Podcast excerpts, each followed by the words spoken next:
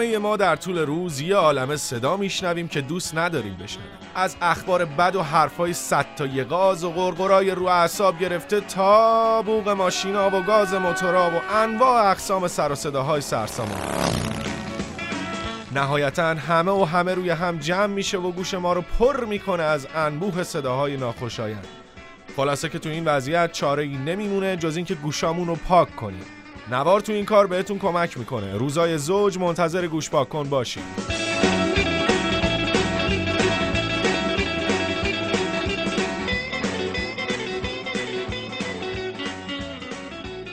گوش پاک کن شماره دوازده.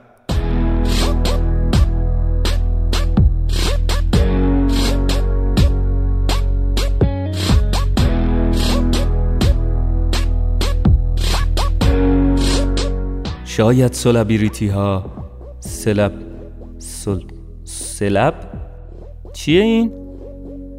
آها شاید سلبریتی ها زندگیتون رو پر کرده باشن ولی دوستتون نیستن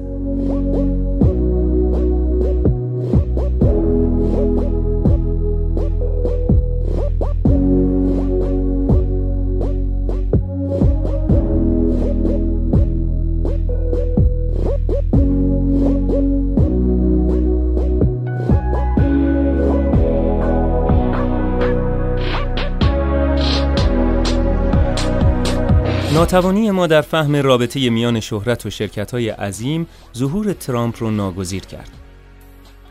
اگه دنبال فرصتی میگردین که از سلبریتی ها متنفر بشین همین الان بهترین وقته.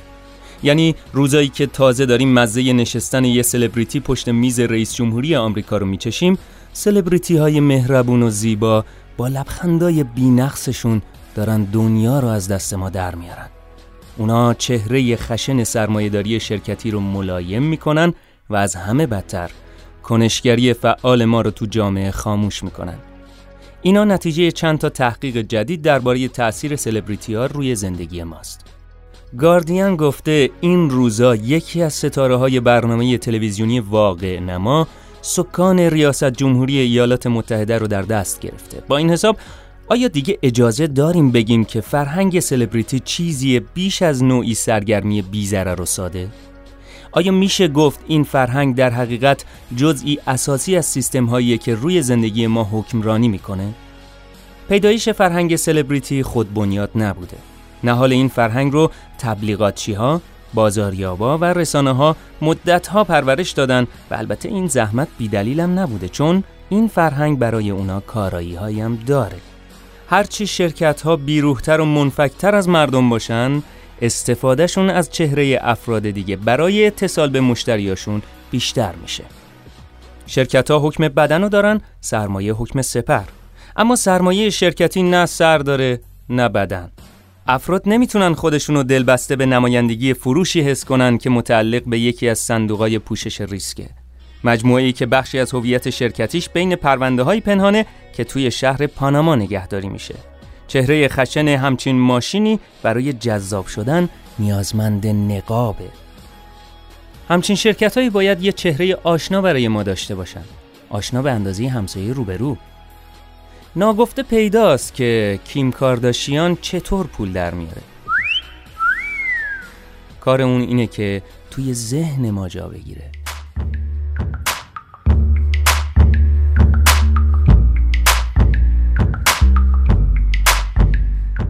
اون با ایفای نقش همسایه مجازی بسته به اینکه این هفته تبلیغ کدوم شرکت بیروهو می‌کنه جرقه آشنایی با اون شرکت رو توی ذهن ما می‌زنه. اینطور نیست که دلدادگی به سلبریتی ها خیلی ساده کنار چیزای دیگه با ارزشمون قرار بگیره. این دلدادگی جای اون چیزا رو می‌گیره. مطالعه منتشر شده توی مجله سایبر سایکولوژی نشون میده که بین سالهای 1997 تا 2007 تغییری اساسی توی ایالات متحده رخ داده. توی سال 1997 بر اساس نظر مخاطبان بزرگسال ارزش‌های غالب در برنامه های تلویزیونی محبوب برای 9 تا 11 ساله عبارت بودن از احساس مسئولیت های اجتماعی و نیکوکاری.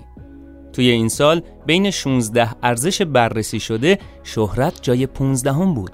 اما شهرت در سال 2007 و بعد از رایج شدن برنامه های مثل هانا مونتانا، به جایگاه اول رسید و پس از اون دستاورد این عناوین قرار گرفتند وچه عمومی، محبوبیت و موفقیت مالی. احساس مسئولیت های اجتماعی تو این سال به جایگاه یازدهم سقوط کرد و نیکوکاری بعد از اون به جایگاه دوازدهم رسید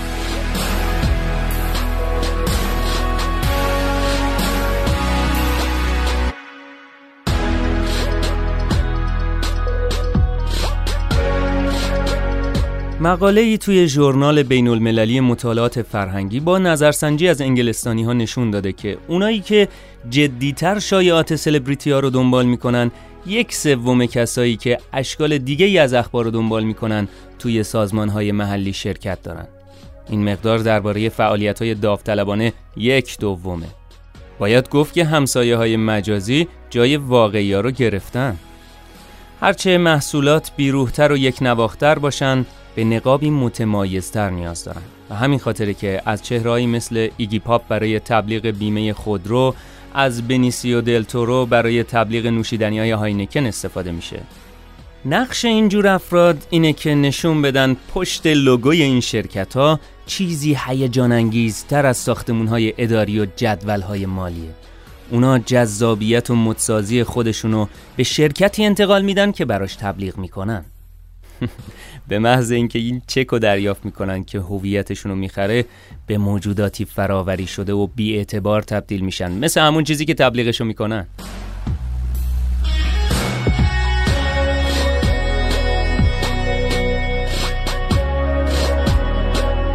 آقا تا یادم نرفته اون چک منو بدینا من تا چکمو ندین قسمت بعدی رو نمی‌خونم. اه ناسلامتی اون خودمون سبلیتیم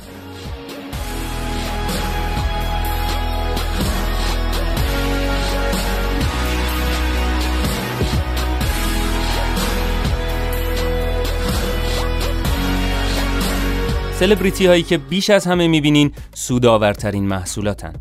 صنعت بازاریابی از طریق رسانه های متمایل به این کار اونا رو قالب ریزی کرده در حالی که کسی هم نیازی به کنترل قدرتشون نمی‌بینه.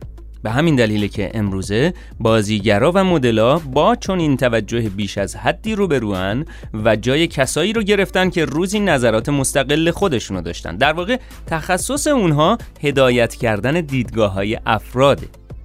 آقای گرانت مکرکن انسانشناس با بررسی در پایگاه دادا مشخص کرده که توی ایالات متحده و بین سالهای 1900 تا 1910 بازیگرها 17 درصد از توجه به افراد مشهور رو به خودشون اختصاص داده بودند.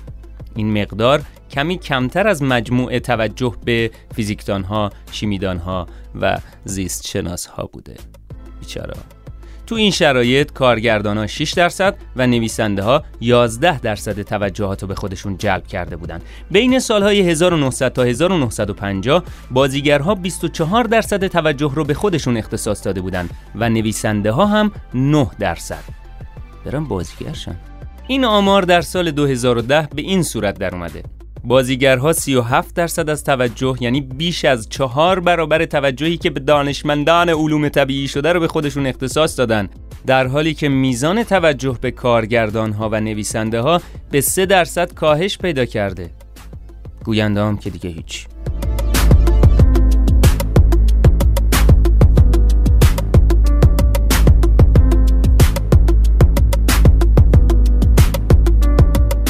با مشاهده و مطالعه فقط چند مصاحبه به راحتی میشه فهمید که چه ویژگی هایی از سلبریتی ها انتظار میره.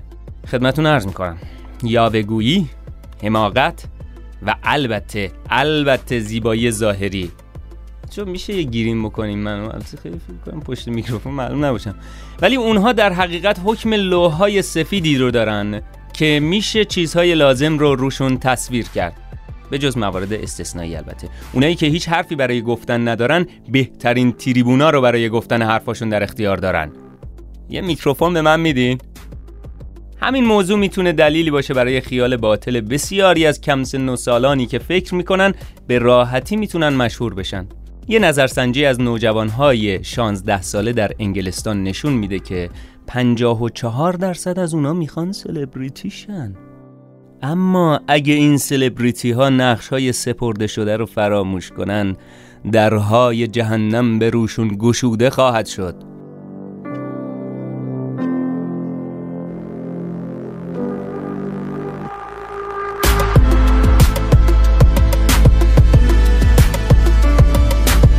لیلی آلن زمانی که فروشگاه های جان لویس رو تبلیغ می‌کرد عزیز دل رسانه ها بود. گری لینکر تا وقتی فروش فسفودهای مزخرف رو برای بچه ها تبلیغ می‌کرد اصلا مشکلی نداشت. اما به محض اینکه اونا با پناهجوها ابراز همدردی کردن همین رسانه ها اونا رو خوردشون کردن. وقتی جیب تو با اسکناس های شرکت رو پار می‌کنی باید تفکرات خودتو دور بریزی. سلبریتی نقش مهم دومی هم داره. نوعی سلاح حواس پرتی جمعی داره. مطالعه منتشر شده توی ژورنال بین المللی مطالعات فرهنگی هم که پیشتر گفتم براتون نشون میده که افرادی که بیشترین توجه به سلبریتی ها دارن کمترین درگیری رو با سیاست کمترین احتمال اعتراض و کمترین احتمال رأی دادن رو دارن. رأی دادین دیگه. خب همین می‌تونه خط بطلانی باشه بر ادعاهای گاه و بیگاه و خودگفته رسانه ها مبنی بر اینکه سلبریتی ها ما رو به زندگی اجتماعی پیوند میدن. این دو کارایی عمده فرهنگ سلبریتی رو میشه به شکلی بینقص در آقای ترامپ دید. شخصیت بخشی به شرکت ها و حواس پرتی جمعی. سلبریتی بودنش به مسابه نقابی عمل کرد تا امپراتوری کاری آشفته وابسته و غیر اخلاقیشو بپوشونه. تصویر عموم از اون دقیقا نقطه مقابل هر اون چیزی بود که اون و شرکتش انجام میدن. این وارث لوس و بیمسئولیت ثروتی عظیم به عنوان مجری نسخه امریکایی برنامه تلویزیونی اپرنتیس یا کاراموز به نماد تحرک اجتماعی و کاری تبدیل شد. مرگ بر آمریکا. در طول انتخابات ریاست جمهوری شخصیت پرهیاهوی اون حواس مردم را از خلای فکری پشت این نقاب پرت کرد. خلایی که امروز پر کردنش به عهده نمایندگان هوشیارتر سرمایه جهانی گذاشته شده. شاید سلبریتی ها زندگیتون رو پر کرده باشن ولی دوستتون نیستن. فرقی نمی‌کنه که پدید آورنده های این فرهنگ چه نیتی داشتن. باید گفت که این فرهنگ دستیار بهرهکشیه. بیاین همسایه هامونو به جای واقعیشون برگردونیم و از اینایی که نقش همسایه هامونو بازی می‌کنن روی گردانی کنیم.